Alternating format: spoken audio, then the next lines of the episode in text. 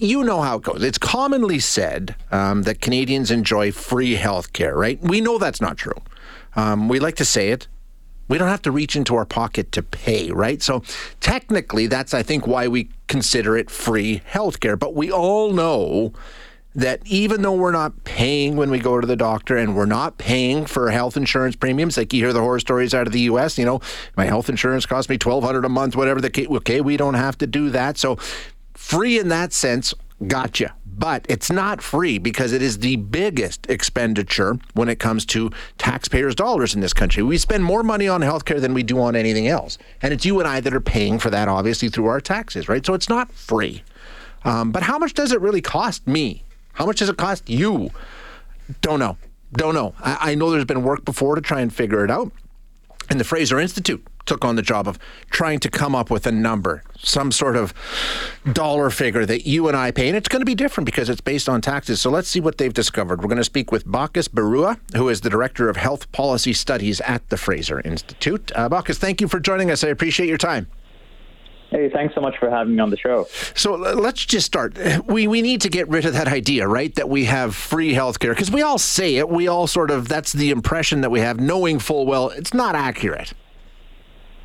Yeah, absolutely not. You know, I think um, you know we've come a long way. Uh, I think many Canadians don't uh, call our healthcare system free anymore. Uh, but the problem is, although we know that we're paying for healthcare, we just don't know how much. Right. Uh, and that's because you know we don't have a really a dedicated healthcare tax. Even in provinces that do have an employer healthcare contribution, that actually makes things even fuzzier because those contributions are only a portion of how much is actually being spent on healthcare and how much is actually going through uh, the general tax system, which basically kind of goes into a fiscal brew and then gets allocated for healthcare later. So it's really quite a difficult exercise uh, for us, even to calculate how much different families uh, are contributing towards healthcare. But it's a really important step because we can't really gauge how well or poorly the healthcare system is doing against uh, you know a dollar figure if we don't know yeah. how much we're actually contributing to it. Yeah, like are we getting our money's worth? Um, well, I don't know. it all depends on how much the dollar is, right? So how do you start? Like when you try and figure that out,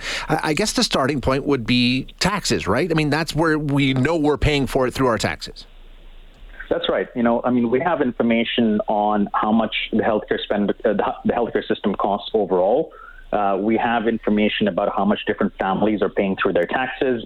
Uh, we can get a general estimate of a portion of that that goes towards healthcare. We can we sort of simulate it for different types of families, and that's how we get to our results. And that's why we can say, for example, that the average individual this year is probably going to pay about five and a half thousand, well, technically five thousand six hundred and, and and some odd dollars for healthcare, whereas the typical family of four, you know, two parents, two kids, they're paying almost $17,000 for healthcare this year. Uh, you know, very, very different from that concept of free healthcare or, you know, just a few tax dollars here and there going into our, to our system. Okay, without, without getting too much into it, because like you say, it's, it's, there's a lot that goes into it. Is it basically saying, okay, we know this much of the tax burden that we pay goes to healthcare, so this is how much the average person pays in taxes? I mean, that's a simplistic approach, but is that basically what it boils down to?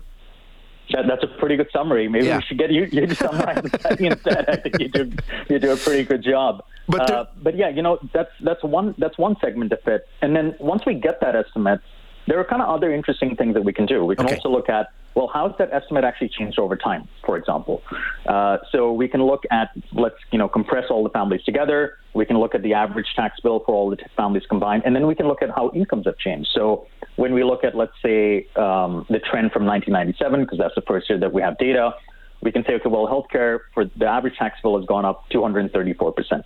Big figure. Okay, but incomes have gone up 133.8%. Okay, that's telling us that there might be a bit of a problem in terms of, of sustainability and how much of a cost burden this is on the family, because overall we're getting a figure that you know if we if we take in inflation for account, healthcare has been increasing 1.7 times as fast as income. So the cost that we're the, the price that we're putting in for healthcare has been increasing in excess of our incomes over the last 25 years or so, and it's also been increasing in excess of things, you know, basic necessities like clothing and food and shelter. So it's telling us a little bit about how how sustainable is our healthcare system, at least fiscally, uh, going forward. And you, you, make okay, you make a good point. That's a, that's immeasurable. We know that the costs are escalating 1.7 times uh, faster than wages, but at the same time, then you got to take a look at um, our outcomes and, and are they improving? That's a different conversation, obviously, but that could give us a starting point of, you know, are we getting the bang for our buck? That, yeah, absolutely. You know, we, we, we haven't done it in this study, but there's another study that we produce every year, and I'm happy to talk a little bit about it over here. Uh, and that's you know comparing how Canada um, you know does compared to other countries. You know, 30 different yeah. countries which have universal healthcare, and we can see very very clearly on that estimate when we look at you know I think we look at almost 50 indicators that we're amongst the top spenders when we look at total healthcare spending as a percentage of GDP, even per capita, where I think we're eighth or, or so highest out of 30. But when it comes to you know resources and time to care, we're one of the lowest when it comes to physicians per capita. We're one of the lowest when it comes to beds per capita, and we certainly have the longest wait time. So, you know, the, big picture story is certainly that there's an imbalance, but these large statistics I find when we talk about that study, they're great, but you know it's, it's it's difficult for the average person to connect with that sometimes, and that's why we do this other one, which is saying, okay, you know what, well, let's just help you understand how much you're actually putting into the system, and then you can figure out whether you think that that's good value or not. And you know, in some cases, it's going to depend on your on your family's income. For example, the lower ten percent of the popul- uh, of income earners are, are probably contributing about six hundred fifty dollars uh, every year towards healthcare. Highest 10% of income earners are, are contributing about $44,000 for for healthcare every year. That's their that's their healthcare tax bill uh, for the year. Um, but it's it's about sparking that conversation because you know ultimately this is about having richer and and conversations with objective data about what's actually going on. Because I think we're all on the same page. We're looking at trying to get a better universal healthcare system. Uh, and one of the things that we really need is better information. It'd be great if the government did this. They don't. So that's why we have to do this study. Yeah, you're right. Uh, do you have any more detail in terms of, like you say, we're near the top when it comes to uh, per capita spending on healthcare? How close to the top? Like, uh, are we right at the upper limits there, or are we somewhere in the middle of the pack with our G20 compatriots? I mean, where do we sort of, are we way out of line, or are we sort of, you know, in the mix with everybody? Well, what we do is we look at again, again, that's not this study, but but I'll, I'll quote last year's uh, results. We look at other countries with universal healthcare, and, okay. and interestingly, there are at least 29 other countries with universal healthcare, which is also an interesting finding. Um, when it comes to spending as a percent of GDP, we're basically either rank one or rank two depending on how we're looking at Switzerland, uh, especially once we adjust it for age, uh, because you know some countries have much older populations.